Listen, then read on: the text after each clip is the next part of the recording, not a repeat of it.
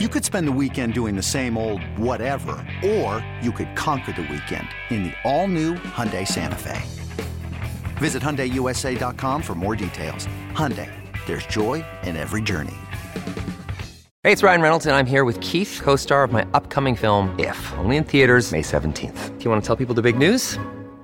All right, I'll do it. Sign up now and you'll get unlimited for $15 a month and six months of Paramount Plus Essential Plan on us. Mintmobile.com slash switch. Upfront payment of $45 equivalent to $15 per month. Unlimited over 40 gigabytes per month. Face lower speeds. Videos at 480p. Active Mint customers by 531.24 get six months of Paramount Plus Essential Plan. Auto renews after six months. Offer ends May 31st, 2024. Separate Paramount Plus registration required. Terms and conditions apply if rated PG.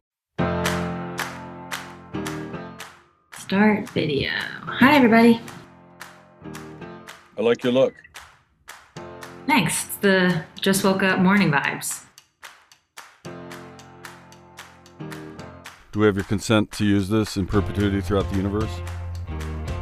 Me? So, yeah, Sure. Yeah. cool. Great. Do you have like a. I'll ask this question for real. All right, we're going. Going. Ready? Three to one. So I've told the story about 80 times. The first time I met Sue Bird, obviously I knew who she was. I worked at ESPN. She was this big star, you know, covered her games. She's probably like, you didn't cover that many of our games. But, you know, things got better over time, right? Women's sports did get the coverage and are getting better coverage than they once did. But back in the day, you know, we got UConn women's basketball. Sue Bird's this big star. Then she moves on. Then she's a big star again. But then one time at the Seattle airport, she just walks up and goes, Hi, I'm Sue Bird and it just made me get like it was such a perfect way to meet her. I always appreciated you from a distance. Obviously, didn't know you, have come to know you, and I'm really honored that you agreed to do the show. Oh, I'm happy to be here. We I did your show, the Between Two Birds. For those of you who haven't seen it, you should Google it. Um, she's done a whole bunch of fun interviews. I got to be the first male. Is that a fact? I broke the barrier. That is a fact. Fun fact. And I wish they would have put more in. We did so many stupid things. Somebody asked me, a friend at work who I did a lot of sports centers with, he says, How long was that shoot? I was like, I don't know, seven minutes. It, wa- it wasn't very long because when it was over, I was like, uh, Really? We're done? That's, yep, we're done. You just wanted a minute, two minutes. You just wanted. It's for the. Jumbotron. So that's the, it's in game Jumbotron entertainment. So, like, I don't even know when they show it, maybe in a timeout. So they only have, they have to like take those seven minutes and make them like a minute and a half. So it's all the good usually gets cut out. It's very sad. So are you telling me you're playing in a WNBA game and it's time to roll it? I think they run it first quarter break. You don't sit on the bench and look up and watch. You're in the huddle breaking down chalk. It's the only time my eyes can go in two different directions. I'm literally right eyes on the board, left eye Jumbotron. I mean, you played so long. Do you even need to listen to the huddle that much at this point? I think that was part of the problem. That's why I had to get out. All right. This isn't sour grapes. Congratulations to Las Vegas Aces. Man, they they, Yeah. they were deep. They killed it. Yeah. They, they had some players, but you guys could have beat them. When you hit the corner Yeah. shot, I'm in New Orleans because I was there for Caesars doing this thing. Sue hits the shot with, was it like two seconds to go? I forget. It was No, point eight. on their inbounds. Oh, that's I- right. They readjusted. There was clock. like there was like yeah. So there was I don't even know two three seconds when we inbounded, and they put point eight on the clock. So after I hit the shot, point eight. and you're up by two. We're up by two. It's How just in tragic. the hell do they make a bucket to tie the game? It's just a tragic, tragic comedy at that point. Like could have been so amazing, and then And just, and the next game you guys were in, it wasn't like you got. It wasn't like Vegas blew you out. Vegas barely No. got by you, and you could argue that you guys toughened them up to do so well when they won the title. yeah, it's it's you know it's easy to sit here and say this because I want to make myself and I want to make our team feel better, but I really do think that that series with Vegas was the finals, and that's no disrespect to Connecticut at all. In fact, Connecticut Connecticut blew Vegas out in one of their games, so it's it's no disrespect, but there was just something about that series, the intensity of it. Every game went down to the wire. There was no every game was close. Yeah. So you know, For the record, it, it, it was a little disrespect, but not that much. It was. She just has to say that to qualify what. No, Yeah. it really was. And you know, if they're going to write the story, here's this legendary player, beloved, you know, league wide, cross culture, everywhere. She's going to win this thing. You're like, it would have been perfect. it would have been perfect. I mean, when when I say when you look back at your career, which ended five days ago, it's right. You're going to reflect on your career for many years. But even right now, or even while you were playing, isn't it true that you often reflect on the the what ifs and the failures more than the successes? Right? Oh, absolutely. Well, first of all, there's more of them. it's like I, I always say, it's like I'm, you know, I'm this decorated WNBA athlete. I only and I've played 20 years. Let's call it. I only won four times. So it's like 16 times where something probably tragic happened. What a loser. Yeah, I know, exactly. My ratio is terrible. Oh, I'm still hung up. Totem Junior High against Sacagawea. okay, this is why are you laughing at my career? Because you just is, reminded me of uh, Al Bundy back at Polk High. no, not, I mean they didn't recognize my greatness at the time. I was 5'8", 135 pounds, second string quarterback. I would get bigger and end up playing Division One A, not very much, mm-hmm. but in ninth grade, where they stick me in because I'm the only guy who can throw. It's last play of the game. Lance Mihawk, and he catches a touchdown, and they said he was out of bounds, and we know he wasn't out of bounds. This is like 45 years ago, and I'm yeah, still there's no, uh, bitter about There's no replay play. center. Yeah, I no, I wanted to go to the VAR for sure. Yeah, you wanted VAR. Do you have any singular moment? Let, us leave aside Vegas. I mean, that was crazy. You guys should have yeah. won that game is there some other like man like seven years ago i had this lay-in or or we got blocked or you know like the thing that just you can't let go of it yeah um what's your lance mihawk story? What's my lance mihawk? Uh, my junior year of college is my lance mihawk. We um we won my sophomore year on top of the world. We uh we add a, a freshman class that includes diana taurasi. We didn't really lose that many players a couple seniors but nobody uh we had all like the returning scorers, if you will. So we only get better. And Coach Auriemma at the parade in 2000 after we won guarantees a win, a national championship the next year. And, you know, we had our fair share of uh, ups and downs that season for sure. But we got to the Final Four. We're playing Notre Dame in the semis. We're up 12 or 14 in the in the first half, and we just totally crap the bed the rest of the game and lose. And that just still to this day stings. It's a tough one. That's like Vegas Duke '91, I think. Yeah, it's tough. Yeah. So I went to UNLV. We win the thing with all the good guys, Grandmama and Augmon.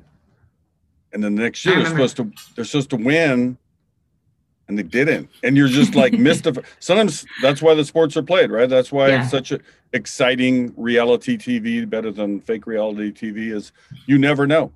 Yeah, you literally never know. It's the best part. I, I brought it up at the very top when I was talking about the coverage, all the while, and maybe even still, right? Like women's sports, you know, there's, there's, I mean, they've had to go to court, right, to get like for gender equality. Mm-hmm. Do you feel today in the year 2022, it's at least in a better place and trending in the right place? The way it's all treated, the way it's all consumed. Um, it is trending absolutely in the right direction. Um, even during the WNBA finals, I actually didn't watch any of it. Like I got some glimpses of those games, but I didn't really tune in. But just like scrolling through social media or catching things here and there, you can already tell. There's like there's there's a there's now like a pre a WNBA countdown show on ESPN. So they're they're dedicating 30 minutes to like the storylines. You can see it. Um, the people who are covering it on Twitter, you can just see there's a huge uptick in in, in what's being followed. And it's like what's frustrating, I think, as a female athlete is just all the drama and the great games and the storylines, they've always been there. They've always been there. It's not like all of a sudden there's there's all this amazing play and game-winning shots and you know when I say storylines it could be like you know two sisters playing each other or like these things have always been there. They just never ever got talked about. So it is nice that that it's starting to change. The other side of that is the money. You know, I would argue the women's national soccer team deserves way more than men because they're better and they always win right? But WNBA, no mm-hmm. offense, mm-hmm. you know, you don't have LeBron, you don't have Steph Curry, so it's going to draw more attention, more money's thrown at it, and when they divvy up the pool, there's just going to be less for the women. It's just right now that's how it is. it is. Yeah. So the, my my my one counter to that would be because you brought up soccer. It's like they are better. They do get more attention. They do win more, and yet they're still having to fight. So just kind of there. I love that about. I hate that they have to fight but I love that about that storyline because that really proves how women's sports have, have been held back or how we've had to fight for just the bare minimum, even if we do quote unquote deserve it the way the women's Right. soccer team has proven. Yeah, because there's a concrete example. This is Right, exactly. theoretical. Boy, they're exactly. trying. Let's if you just gave us money, we'd be able to. It's like, Yeah. nah, they're actually doing it. And they still have to like run into all these different blockades. you played in Russia. is it- Was it like overall almost ten years or something like that? Yeah, like 10 in years. your, Yeah. in your 10 off season. And did you do that out of necessity to put food on the table? Like I'm not making enough over here, so and I play basketball. I'm going to go play some more and make some more money. Is that yeah yeah that's part of it um i mean that's the main part of it for sure but it's not like out of necessity as much as it was this is a really an amazing opportunity where i'm going to get paid a lot to play basketball why wouldn't i do that you know Yeah, if that makes sense yeah No, but yeah no, no, I to your point but- if the WNBA paid more i never would have gone that's my, well. That was Yeah. my point. I Yes. mean, it's, you're you're like you know if you look back at olden day NFL, and and people laugh at it now, but it's just true. Guys would make you know twenty thousand dollars, and they had to go work Other a jobs. regular quote unquote Yeah. regular job to support their family, then go back and play football again. I mean, right what's really funny is you look up old old salaries. My dad, we were very middle class. We lived South Mhm. Seattle. He probably never made 40,000, 45,000. Somehow, uh, you know, costs were less obviously. Mhm. Gas was 33 cents. But you look up your favorite athletes of that era. My favorite Seattle pilot, I don't know if you know the story, that became the Milwaukee Brewers. They were in Seattle for Ah. one year, 1969, over there on uh, there's a Lowe's home improvement store, I think is what it is now.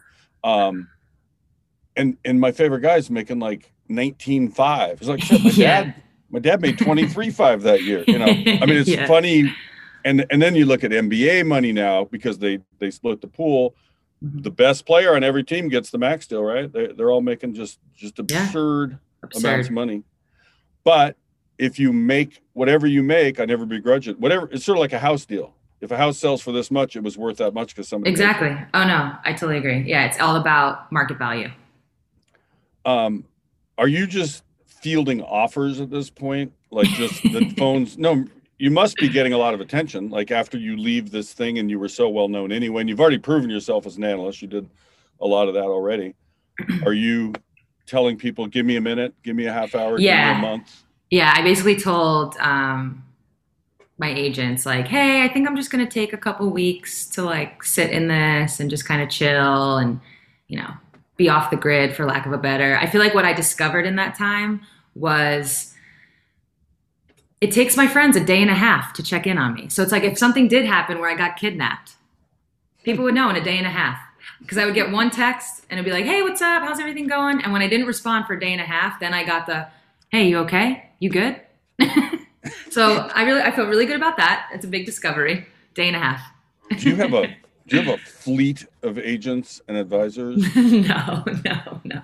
Is I'm with your- Wasserman, so it's like a obviously it's a big company, but Right. no, no, no, no. There's just a couple people. But ha- have they been your people all along, or did you switch? Pretty much. I switched once super early. Um, so probably since I don't even remember 2003 or four, I've basically been with the same the same people, give or take. They've had some changes. Let it be known, I won't be going through Wasserman for my pitches to you. Okay, I like to go direct. Direct source. the- Got it. Yeah, I mean, that, it, it's funny because when I would try to do, even still, when I try to do certain things, I have a foundation. You've helped out, Mm-hmm. um, and we're helping veterans get pain free. Um, and and so sometimes I want to do something like to, to help, you know, raise more money. I'm not calling the guys. I'm going to find a way to get to the guy. Like I Yeah. don't want some other guy to say no, because typically the agents and the publicists, they're trained to say no's their first answer. Yep. She's very busy right now. They're very kind. They're very on a kind. zero but yeah. on a zero to ten, I don't think I was that aggressive with you on this, like trying to get you to be a guest. And it made way more No. sense to do it after anyway, right? yeah, it did. Yeah, yeah. Because I I forget when we first talked about it, but at It was before point, you announced. Oh, it was before it I was announced before, it was before you said this was your last year. Yeah. Oh, okay, okay, okay, yeah, yeah. So then when that happened, it was kind of like, all right. First of all, the conversation would probably be better anyways because we could just kind of talk in retrospect versus like, oh, how does it feel to be going through a season and blah blah right, blah, right. Well, all the boring stuff. also, uh, to my good fortune, had you said yes and we did it like that week, and then you announced like two days Yeah. later, I wouldn't have done that to you. I wouldn't have done that to you. Well, Yeah. you would have leaked it somehow. All right, this is a funny connection because I, I sat next to Meg, Meg Rapinoe, Mhm. uh, at a Seahawks game with Gretchen, my wife. You've met. Yep. She says hello, by the way. Hi, Gretchen. She wants to be your best friend. Um, So I'm open now. I've got openings. got free time. so we're sitting there. This is this is years ago. This is I don't know seven eight years ago, and the whole time she was just like this very pleasant, fun. We're joking about the game. I shared my peanuts, whatever. And she had, a, I think she had like a wool. Ca- she had a hat. She had something on. You know, you don't see all of her. hmm And the whole time, like she's really familiar, but I did not until she got up and walked it? away. We're like, oh shit, that was Meg Rapinoe. Like Yeah. we were like running after her, you know. So that was, I think, my only meeting with her. Uh, Oh, but she came That's the only time? I think I I was around her one other event, but not, you know, Yeah, like face to face. Gotcha. So, how did you two meet, Mhm. and what drew you to her? What What is it about her that? Give me some of her attributes. her attributes. Um, so we met, like technically we met.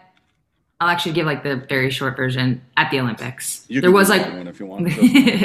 there was like one actual hi, nice to meet you moment that that was a little bit before the Olympics, but that was it was literally all it was because we are both with Wasserman. We don't have the exact same agent, but we're both with Wasserman, and he kind of um, introduced us. So then it was at the Olympics where we kind of connected, and it was like, this is stupid. We both play in Seattle. Like, we should be friends. She was dating somebody at the time, so it wasn't even like that. Like, this is dumb. Why aren't we friends? And so then when we got back from the Olympics, um, we tried to like hang out, have like catch up, have dinner. At the time, if you remember, um, it was 2000, the summer of 2016, when our entire league, which was um, started by the Minnesota Lynx, were taking a stand on, you know, police brutality and just bringing all of that to the forefront. Whether it was wearing black T-shirts, all those things. Megan, as we know now, was already very much like about that and wanted to be involved. So we had that connection right away. And so to talk about her attributes a little bit, you can just tell she has a passion about her when it comes to things she cares about. And I always found that both attractive, obviously, but um, I don't know, just something special. Like if someone can put themselves in front of the bus, so to speak, for for for for another person, for another cause, for whatever, I just think that really speaks volumes to, to who they are, like at the core. Um, but of course, there's other things like we get along great. She's hilarious. Um, we have so much fun. Who's funnier? She's she's definitely funnier. Really? I yeah, she's funnier because she can like she can like get a room going and kind of is like silly and she kind of has like a quick wit. Um, I'll like slide them in a little more subtle. So that's kind of where our humors are different. Yeah, And- but we have fun. How are you when she like goes with the pink hair and whatnot? it's your life. Do you do your hair. Yeah, now definitely much. Yeah, that now. But when she wanted to first dye it pink, um, was literally right before the World Cup in 2019, and I was like, "Are you sure you want to do that? Like you've never done it. Blonde's kind of your thing. It's the signature." And she was like, "Oh no, I'm sure." I was like, "All right, cool." And you know, she was right. I was definitely wrong on that one because it became, you know, it's like Yeah. literally a symbol. Oh, for sure. Yeah. Yeah, kind of a Mike McCready Pearl Jam hairdo, you know, Yep. if you will. Um, did you guys get married yet? Because you were No. going to, and then the Trump virus happened, and then yeah, yeah. and then so you haven't officially. you No, we like haven't her. gotten married. Yes, yeah, she's all right. You're okay. Yeah, yeah. No, she. Um, I think what happened was, like you said, the Trump virus hit. Um, that's actually right when we got engaged. It was like October of 2020, and then it just became the the like the thought of it. It was like this is too hard while we're both still playing because it's actually Megan's schedule.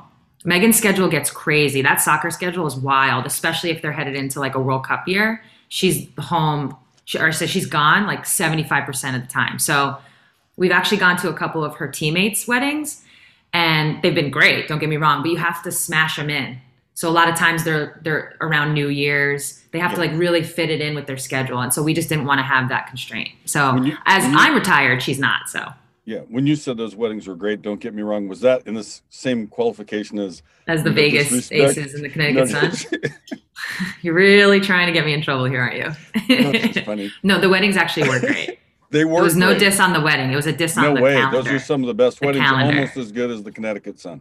almost Um, so, are you? Is there a new date? Or is it still just come on, Meg, quit playing soccer and we can get married? Yeah, quit playing soccer so we can get married. No, um, No, I mean, I really, the, the best part about this retirement, I've never done this. I like, I'm not thinking about anything. It's so nice. It is nice. And so I'm just kind of enjoy. Yeah, I'm just kind of enjoying this because I know it's it's pretty soon. I'm going to be getting, you know, my ages are going to be like tap tap tap, time to come back to the, to society. And so I'm just kind of enjoying living in this and not doing anything, not thinking about anything. You know, Charlie Steiner, famous former ESPN guy, does the Dodgers. After I left, he told me the he it was like a story from his father, and it was a very long story, Charlie. You know, very elaborate detail. But it, the the end of it was just like the greatest gift to have, and whatever it is you do, doesn't matter for sports or, or entertainment, or whatever, is the ability to say no. Not just because you're so well off and you get to No, no, I hear what you're saying. that doesn't work for me. I think I want to pass on because a lot of people, myself included, stuff would come in. Okay, I'll take it. Good. I need another ten grand or whatever it was. You know, Mhm. and you're saying yes to stuff that you your heart's not You don't necessarily want to into. do. Right. Yeah, So it's nice gonna- to be selective. We're Absolutely. gonna, we're gonna have a side conference after this. I have a, Okay. I'm A older than you. side I- chat. I'm like, just look at me like your uncle giving you sound advice. You don't have to take it, but I think I know in a couple cases. So going back to, to your relationship, that's not the easiest thing in the world to pull off, even if you both, you know, are, are, are very, you know, simpatica. Uh, she's gone a lot. You're gone. a lot. Yeah. Like, Oh, how yeah. did you, how did you do it? Did you text a lot? Which one of you complained when the other, like I'm the big baby in my relationship. with- I can be gone three days. You didn't text me back. I texted you at noon. You didn't even get back to me at 4:30. And then she's like, I was on a dog walk and I ran into the so and so's and like there was a reason she didn't get back to me. But you guys had to deal with it all the time. Yeah, so I think we were really lucky in that because we're both living essentially the same life, we understand what it is. We actually were just talking about this the other day. It, early in our relationship, we never really had those stresses. We just kind of like, because we understood, okay, there is a chance that I texted you good morning and that, you know, you had to go talk to your coach. That happens. Random occurrences like that happen. So we never really had to deal, especially early when you're kind of getting established as a couple, um, with those moments because we just understood. So that's like a big part of it. And the other part is for, I will say this, for the times we're apart, when we're together, we're like together. It's like 24 7. We go everywhere together, we travel together. So it is, it's like, it's, it is hot or cold, but obviously when it's cold, it's cold, but when it's hot, it's hot. So it's, it's kind of, there's, there is like a little bit of a balance there. What, do you have any one story where you were blamed for not getting back? I, I know mine. I was in Seattle, but I was working in LA for Sports Center, and I used to stay at Brent Barry's house pretty often. He, he has Mm-hmm. Yeah. this cool place. Love Brent. Love Brent. Yeah, Brent's a good one. Um, in um, um, like in Hermosa Beach, and and I fell asleep watching TV on his couch, and my phone fell off the couch into a box of Triscuits that were right. I was eating Triscuits, watching TV. My phone was later found at you know 10 a.m. when I woke up in a box of Triscuits. She's calling all morning. Where in the hell are you? Are you safe? You know. And I said my phone fell into a box of Triscuits, and that I was my swear. excuse. And it was true. you need to take a picture of the phone in the box. That's your only chance at that point.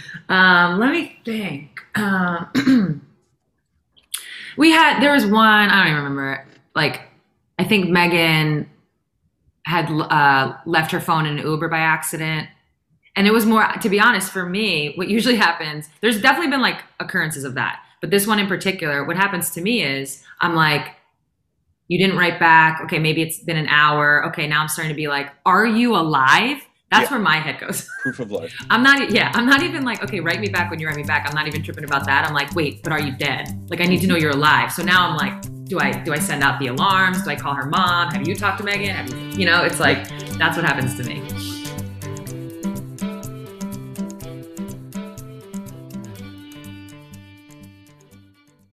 When you need mealtime inspiration, it's worth shopping Kroger, where you'll find over 30,000 mouthwatering choices that excite your inner foodie. And no matter what tasty choice you make, you'll enjoy our everyday low prices, plus extra ways to save, like digital coupons worth over $600 each week. You can also save up to $1 off per gallon at the pump with fuel points. More savings and more inspiring flavors make shopping Kroger worth it every time. Kroger, fresh for everyone. Fuel restrictions apply. Another day is here, and you're ready for it. What to wear? Check. Breakfast, lunch, and dinner? Check. Planning for what's next and how to save for it? That's where Bank of America can help. For your financial to dos, Bank of America has experts ready to help get you closer to your goals. Get started at one of our local financial centers or 24-7 in our mobile banking app. Find a location near you at bankofamerica.com slash talk to us. What would you like the power to do?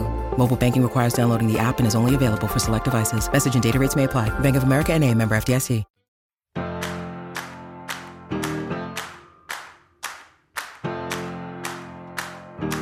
go back to Russia, and, and obviously a very serious thing uh, with Ms. Griner over there.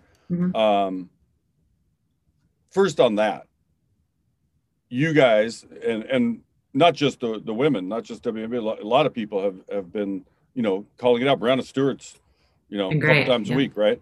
Mhm. Um, it's such a delicate thing with the war in Ukraine. The relationship's horrible with them. She's in for who knows what the evidence was, but do you advocate in a way that's like are you guys advocating in a way that's helpful just by yelling about it i'm not criticizing that like what else is there to do except just keep her name alive right That yeah, currently that's really all we can do. Um, you know, the powers that be on on on BG side of things are in it. They are in it with the you know Yeah. all the all the like I said all the powers that be. everything. Yeah, yeah, yeah, yeah. So for us, it was a little bit of an evolution in terms of our strategy. Very early, if you remember, we were actually very quiet, um, and by we I mean WNBA players. So, and those are like connected to us. So we were very quiet about it. We didn't want to bring extra attention to it at the start because we didn't want BG to become any kind of political pawn. That was clearly what was happening.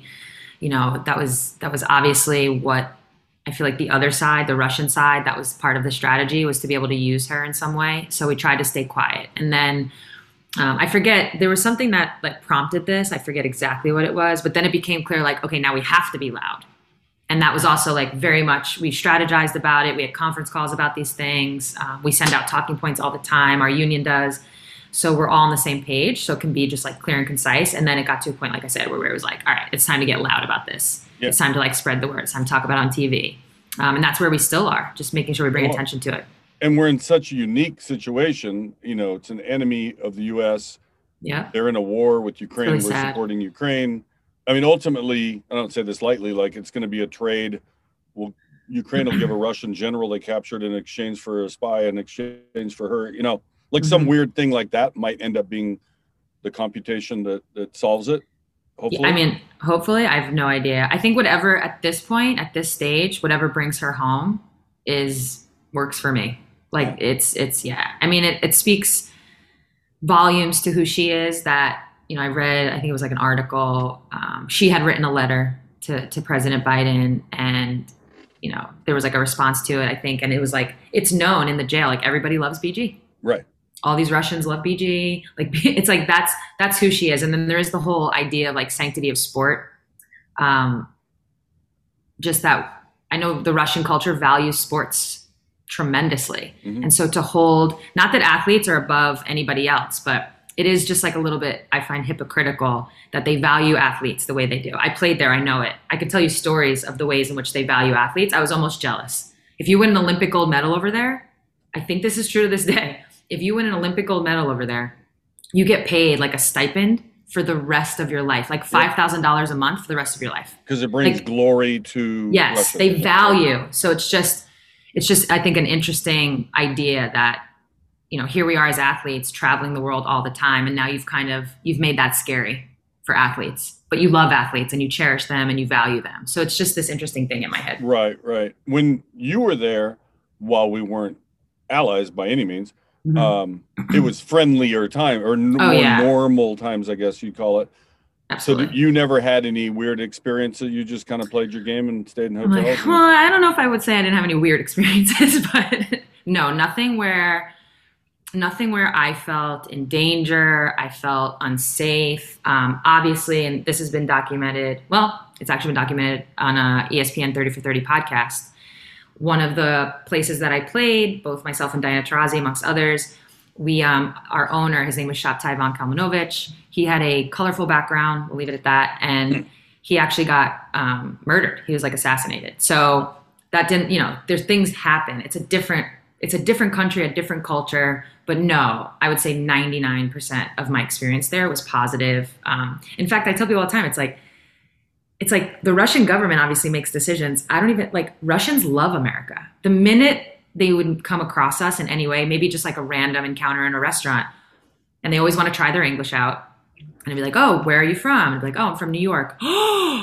New York? Like, Yeah. you know, they were really fascinated by American culture. It's just, I think politics, like with everything, just get in the way of that. Yeah, one hundred percent. Did you ever look back and say, "Man, I, I could have just done like analyst, more analyst work, or shot another commercial"? Like, were there other options that could have supplanted that, or was it that? no way. No? no way. It's not that or nothing. It was just the money. Yeah. The money was crazy. Now, I hear what you're saying, almost like bang for your buck. Could I have put together? No, I don't. So I started going overseas in 2004 or five. Yeah. I think. Um, and the money just like grew like exponentially every year. And there, I don't think there's, there weren't enough commercials available to be honest for women athletes anyway. So it's like, I don't think I could have put anything together that would have kept me home with the amount of money that was being offered over there. Yeah. It would have been, And it was way better than WNBA money. oh my God. this has been well documented, obviously. Yeah. well, yeah, I'm not asking for your W two. Just, I, I'm trying to. I'm like, they don't do W 2s over there. So we're good. It was pre-Bitcoin, you know, pick on that route. Um, do you know what you want to do? And you don't have to. This doesn't have to be your final answer. um, no, I, I, here, can like- I give you a job? Yeah, please. No, hundred percent. With your knowledge, your name, you know, your leg, all of it. You love Seattle. NBA franchise is coming. I think we're going to get an announcement sooner than later for an expansion. Okay. I'm in. And you do what you want. You could you could help coach. You could be in front office. You could you know, like I've actually there's a bunch of about that. roles that. would be cool for you on the Yeah. men's side. You've already done the women's side. You did that. Yeah, I want to do both. I want to do both. I've actually thought about that. Fine I. I was here for what is it like six, seven seasons? Um, yeah, my first six or seven seasons. Yeah. I was here with the Sonics, and it was amazing. I think it's like obviously I, I could go on a whole tear about why an NBA team is amazing for the community, but psh, for myself, it was amazing. I love being connected to the to the NBA side. I, I love being connected to the WNBA side. So if the Sonics, if and when they do come back, I, I I will definitely stay involved with the storm. It's like I can only imagine that I'd want to be on that side of it too and do it all. I think that would be amazing. I really. I don't know like- like the role, but You know, just pick your own role. To I know. I'm like, can I, I just want to like create a title. I want to like Yeah. do a big make 'em up, just make something up where everybody goes, what does that exactly mean? Yeah. And that's the point. you know, do it like you do your between two birds. Just talk really fast, make up a title. Yeah. I I had to slow the tape down to find out what the hell you said. I finally got the joke. Got Jamal Crawford. We got you. Yeah. Got some other Sonics. Uh, Brent Barry should be involved. I know he's tied with For San sure. Antonio. We're, we're going to put it together. It's going to happen. But there's nothing wrong with, eh, you know, we're taping this on September, what it's today, the 22nd, something like that, September 22nd. You don't have to decide next week. Like, No, and yeah. and the, the cool thing is other stuff will develop as you get you'll get into one thing that will lead to the next thing you and meg together are a thing you know there's that as well is Mhm. she going to play forever I don't want to. I don't think she's like publicly said anything, but she's. It's. She actually sounds similar to how I was um, when I kind of got into those late thirties, which you just kind of take it one year at a time. It's not even a cliche. You're just literally on a one year plan because you have no idea what you're going to feel like. You do what you can to get ready for a season, and then you're in the season, and then you have no idea what the off season brings. So for her right now, she the World Cup is a year away. So she's very much focused on that. What that means is she definitely plays another Seattle Reign season. Although I think she's a free agent, so that's kind of funny. Um, I don't think she's going anywhere, but I think she's a free agent. Um, so I think for for one more year, she's she's a solid in, hundred percent, and then she'll reevaluate. well there's options within op like right same thing for her she could always be in soccer or transfer over and stuff, yeah, get into Yeah. between Whatever. two birds she can do. I mean, bird Megan and Rapinoe Yeah, yeah. Ah, she's kind of a bird, so it could be between both. Um, yeah, the one thing I will say this, I've I've like come to realize this. I just love, I do like TV stuff, TV work, but I'm not just always in front of the camera. Like I like production. I like really enjoy. So we did, Megan and I did this stupid pandemic IG live show. I mean, loosely show. Every Saturday night at a certain time, we'd go on IG Live and just like act a fool. We were drinking, we're going, you know, talking about this, talking about that. We had guests. And I really got into for the first time. I think I always knew this about myself, but I just, it was the first time I could actually do it. I really got into like putting the show together, right? Like Yeah. we had segments and I wanted it to flow. And in that moment, I was like, oh, I like this. Like, this is like, I'm really enjoying this. Yes, the creation. So I actually am a part of a production company together. Myself, three other athletes, we're like the founders, and they're already doing so much amazing content. So I could see myself getting more involved in that, right? Like if there's a, a project I see, a story I want to, I, I see that I want to have told, like just being on the back and like, yeah, like on the other side of the camera, so to speak. So that Yeah. that's kind of interesting, but I kind of want to do both too. I want to be in front also. Yeah, and any of the three or four pitches I give you later. But um, do you realize? I know you're very humble. You're you know girl next door kind of thing, but you really do hold. A li- no, for real, you hold yeah, a good amount of power to do what it is you want to do next. It's not like, you know, you have to go to help one, and no offense to people who do, Mhm. right?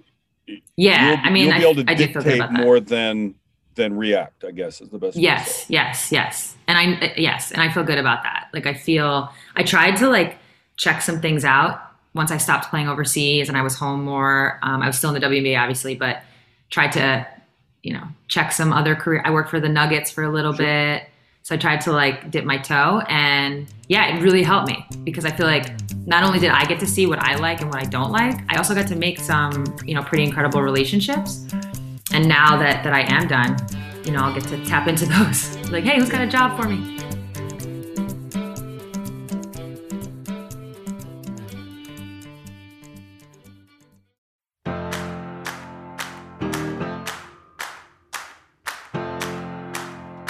Touched on it a little bit ago when you were talking about the activism that that Mm-hmm. actually drew to to Meg initially, but also the WNBA in general, and then it really stepped up. You know the way you you all got what a Loeffler Leffler how do you say her last name? The- Yeah, yeah, Leffler. the Atlanta Dream, right? Yeah. Um, and center, and I mean, I would argue the women of the WNBA were stronger advocates and first to the table than were most male athletes. So many others, and I know a lot of people, I won't name them, they're always worried about if I say this and it looks like Yeah, it I'm, I'm going to alienate yeah. maybe 47% of that. Well, yeah, but you're also, you got to live with yourself too. And you guys, girls, just did it. You just, here's what we believe in. And we're going to go out there and say it. And you got called woke and all the other stupid shit. But you were like, it was really inspiring. And I mean, most of the Thank women, you. Most of the people that I follow, like Twitter in particular, it turns out the ones that I find to be more of the leader and the strength are the women. I, I could name 20 that I follow, that like I'm inspired by them. I agree with them. I like to amplify them. Mhm. And the WNBA would be included in that. Yeah, I mean, I think everything you just said is really true, and thank you. Um, I think we we've had to deal with a lot, like in our in our own Right. lives, right? Just as women in this world, like as we all know, WNBA is made up. It's like, gosh, I don't know the exact numbers, like 75, 80 percent women of color. We have a large LGBTQ, you know, population, I guess, in our league. Um, you name it. So it's like racism, sexism, homophobia, all the things are constantly happening to us since birth, really. And then as a league, as women's basketball players, it's so tangible the ways in which we have been marginalized. And I think what happened is we started to realize in 2016, because we've always kind of been there, if you will. Like we've always kind of done stuff. Like even in Seattle, around that same time, our owners decided to have a Planned Parenthood night where like a certain percentage of the ticket sales were going to go to Planned Parenthood. Like we've always kind of been there, but 2016 really taught us what it was to do it as a group, like how we have 144 players any given season and how that voice is louder when we're doing it together versus just like a one off. And that, in my opinion, when 2020 came around, the pandemic hits, everybody watches George Floyd get murdered, and like what that started, we were like, oh, we're ready for like we already had experience being strat like being strategic, and now we're like ready for this moment. And we got very strategic very quick with what we wanted to do. And of course, you mentioned um, Kelly Loeffler, and that that just gave us this opportunity to to show what happens when you come together. You get strategic, what you can get done. And it was practical as well. With did I just hear? We're gonna take a time out here. Something. What am I hearing? I think you. I think you heard my washing machine. That's what that is. yeah. Okay. You can hear it. You know what? We're just gonna leave it in then. We're not, okay. Have you now in retirement realized you have a shitty washing machine? Like you. Well, it must have just hit. it. Let me let me close the door. Hold on.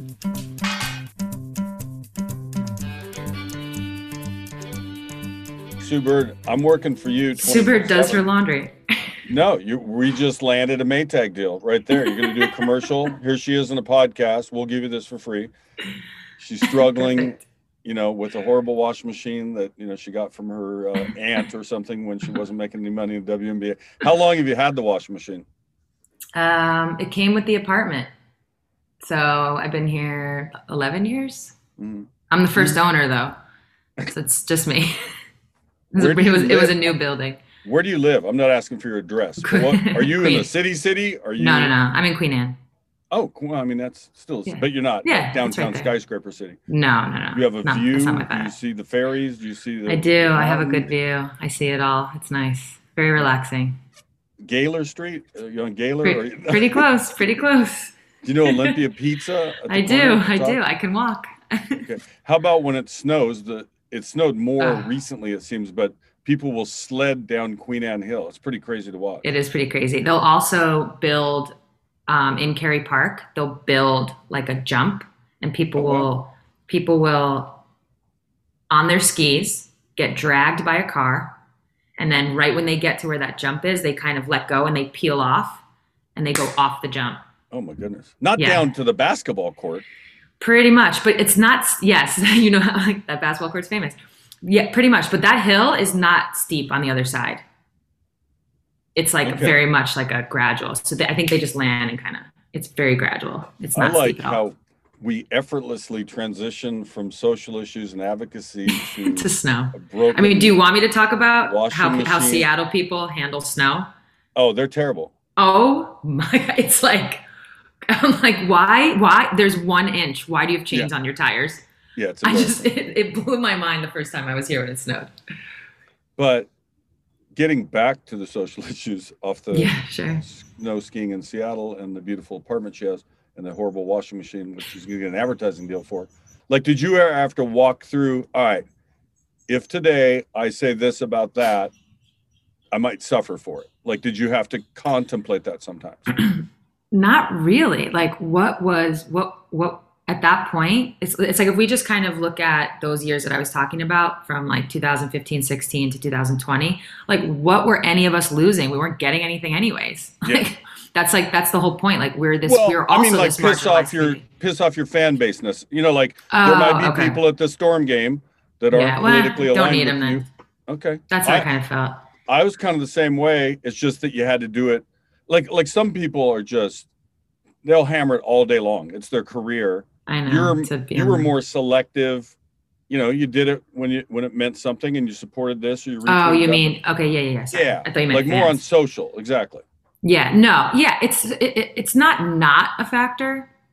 I think for us, what we found as players and as a league was, man, it's like we just need to be. You kind of said it. Need to be able to go to sleep at night, feeling good about what you're doing. Like that's most important. But also, like this is who we are. This is authentic to us. To Yeah. do anything else would have been disingenuous. Right. So that I think is where that's like a maybe a subtle difference in terms of what some other people deal with, which is like th- like we have to speak on these things. They're they're directly impacting us, but also if we don't, like we're the ones with the platform. If we don't, like who's going to do it? Yeah. And so you have to be able to just kind of focus on that. And what's what's interesting, I think, is like by doing that, I think people are drawn to authenticity like big time. Like who wants to be around somebody who like they're fake or they're going to say, you know, this on a Monday and that on a Tuesday. With us, we're now generating this whole other fan base because people know exactly who we are.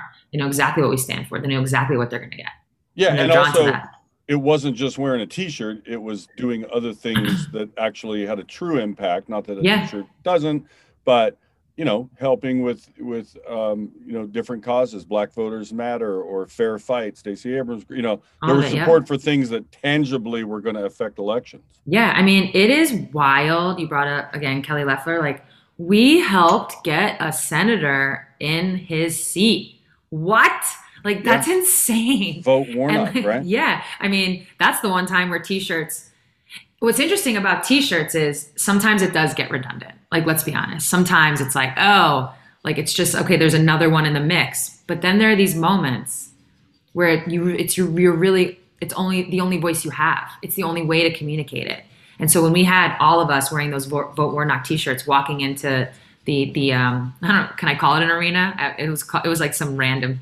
It was so weird where we played in the Yeah, bubble. the It was so weird. Yeah, um, walking into the games, that was a very powerful moment, and it spoke volumes with just a t-shirt, and that Sure. put that helped put Reverend Warnock on the map, and it gave him, I think, a little bit of like street cred, and people were now talking about, oh, what is this? What is Yeah. that?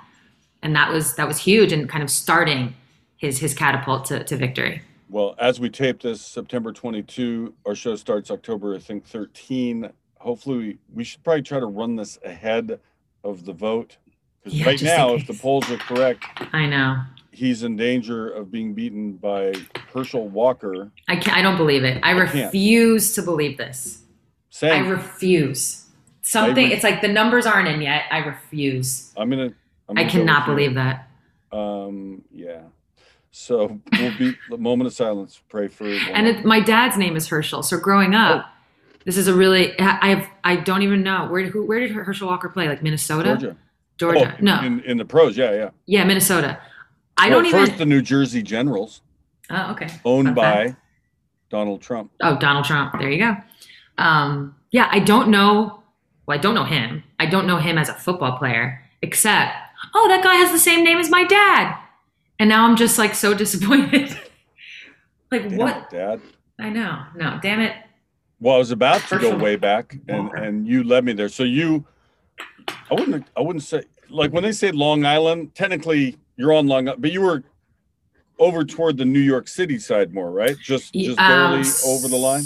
No, so I grew up, I did grow up on Long Island, but in Nassau County, which is closer. So where I grew up is like, I don't know, you probably look it up, but like 30, 45 minutes. Are you by Belmont Park, kind of? I'm I'm a, I'm more east and north. Okay. But I know I'm very familiar, very familiar So- with Belmont. But then I went to school in Queens my Right. junior and senior year. You transferred. You went. You entered Trans- the transfer. I was in I was in the portal before there was a portal. Yeah, you weren't. did you get a nil? Um, you weren't getting No. enough competition at your local high school. God bless. No disrespect to the local high school. Yeah, there's like a combination of things happening.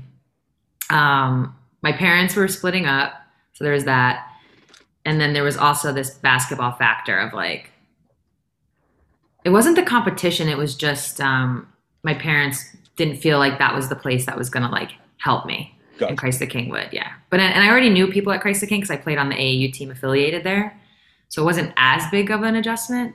Uh, except now I'm in a Catholic school. I'm half Jewish. I'm in a Catholic school wearing a skirt.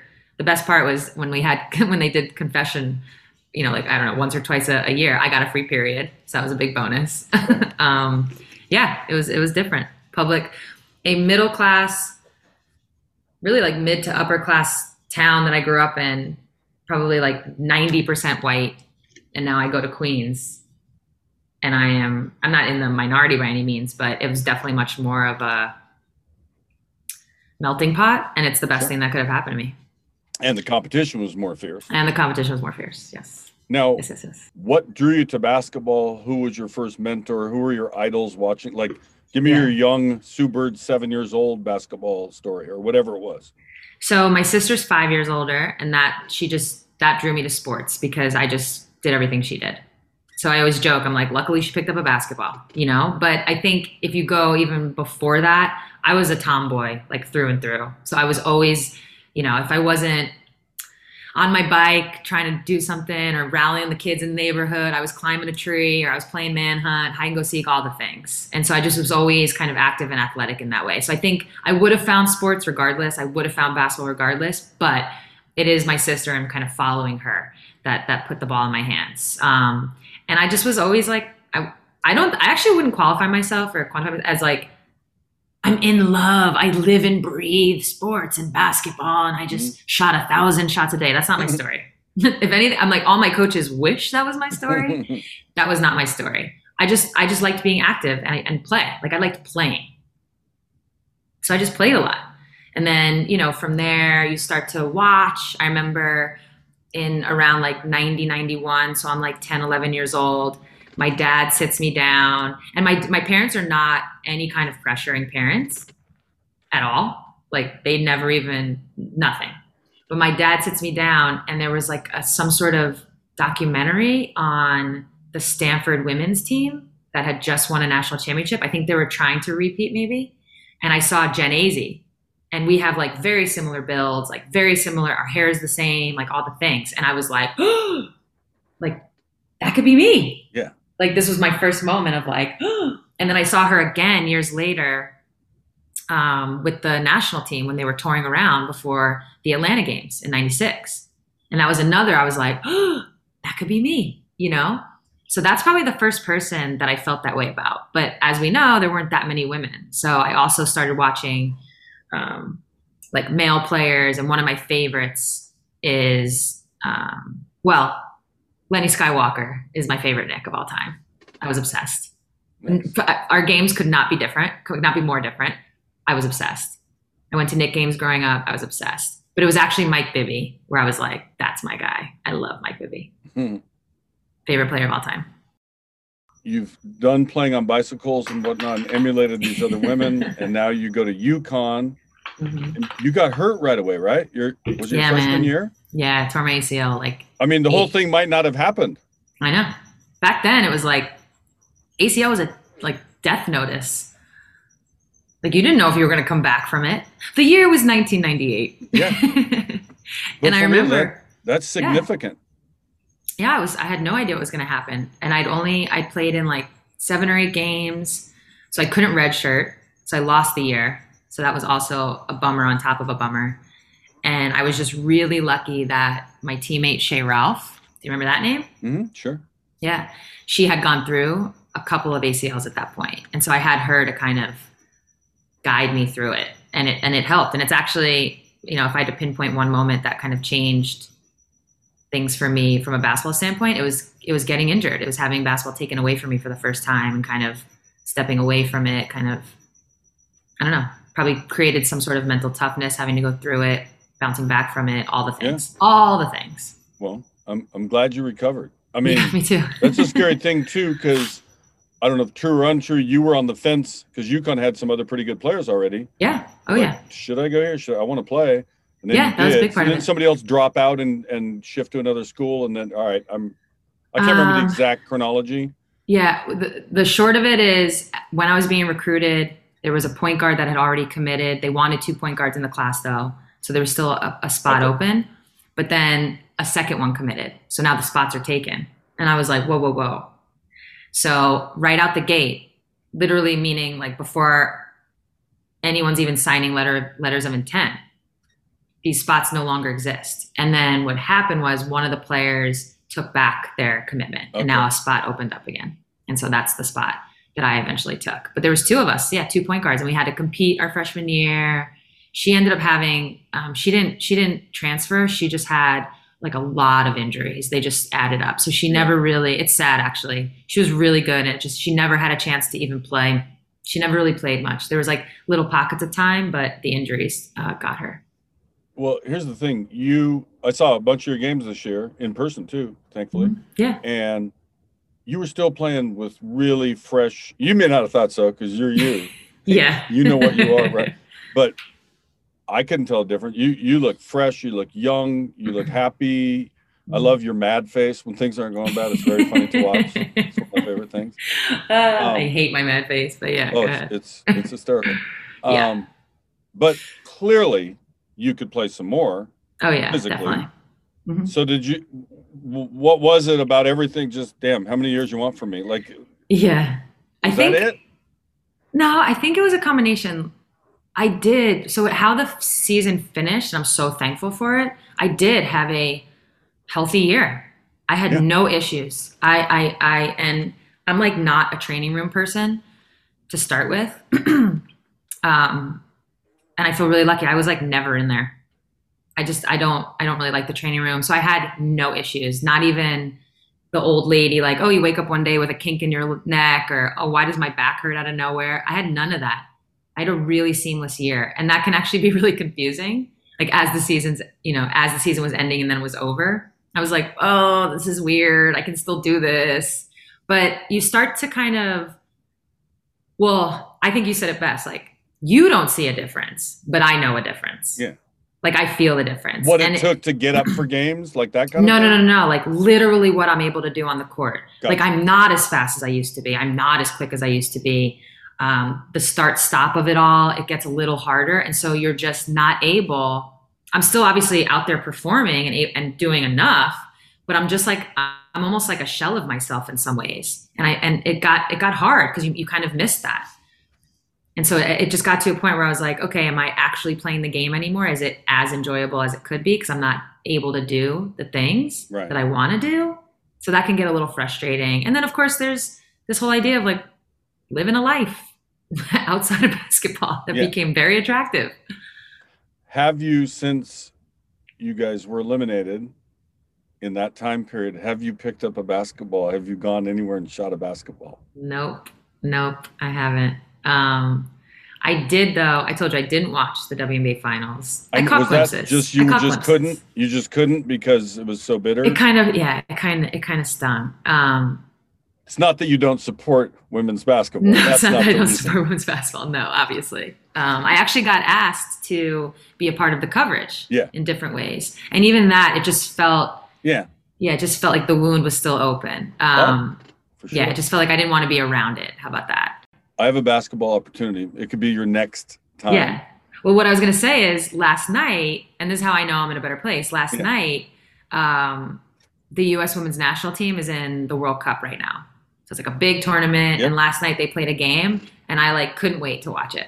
There you go. So I think it was more so like the WNBA finals Right. felt a little too soon. But Yeah, basketball like- in general, I'm excited to be a fan. I've said that for a while now. Yeah, that's and that's not unusual. You, you'll hear Oh, no, football yeah. players they they lose the conference championship. I ain't watching the Super Bowl. I should be in the Super Bowl. You know, it's like that. Exactly. That was pretty So- much the sentiment. Yeah.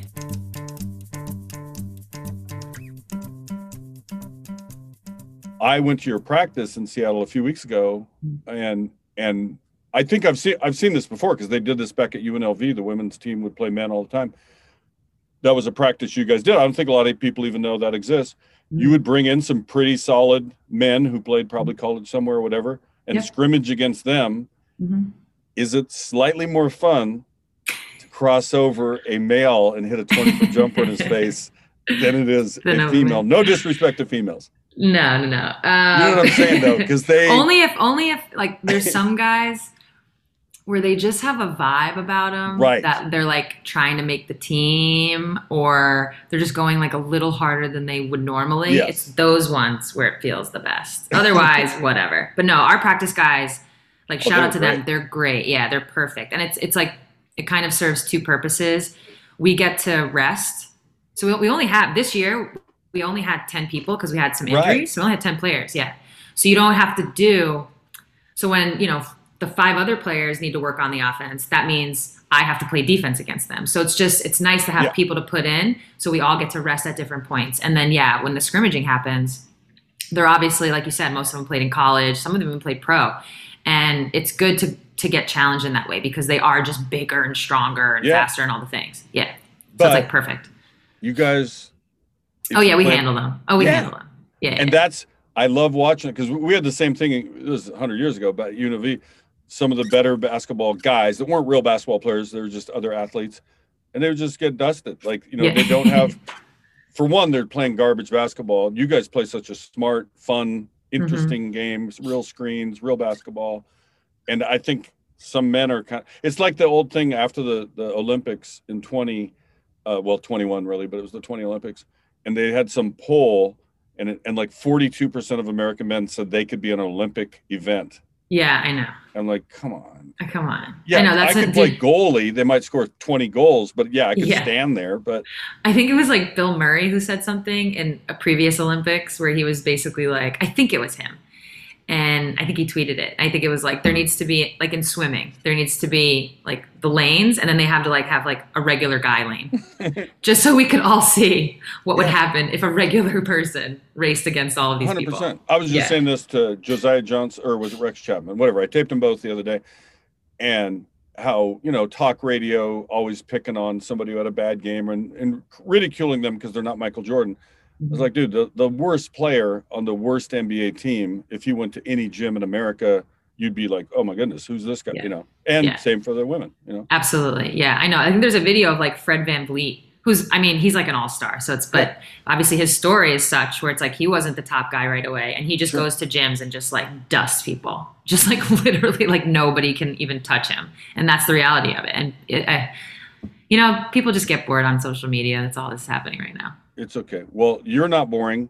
I connected you. I sent you like I, I think it's fun to do too to show someone like you who who has this, you know, incredible legacy that there's somebody else who thinks you're pretty cool and Yeah. that you get tickled by it.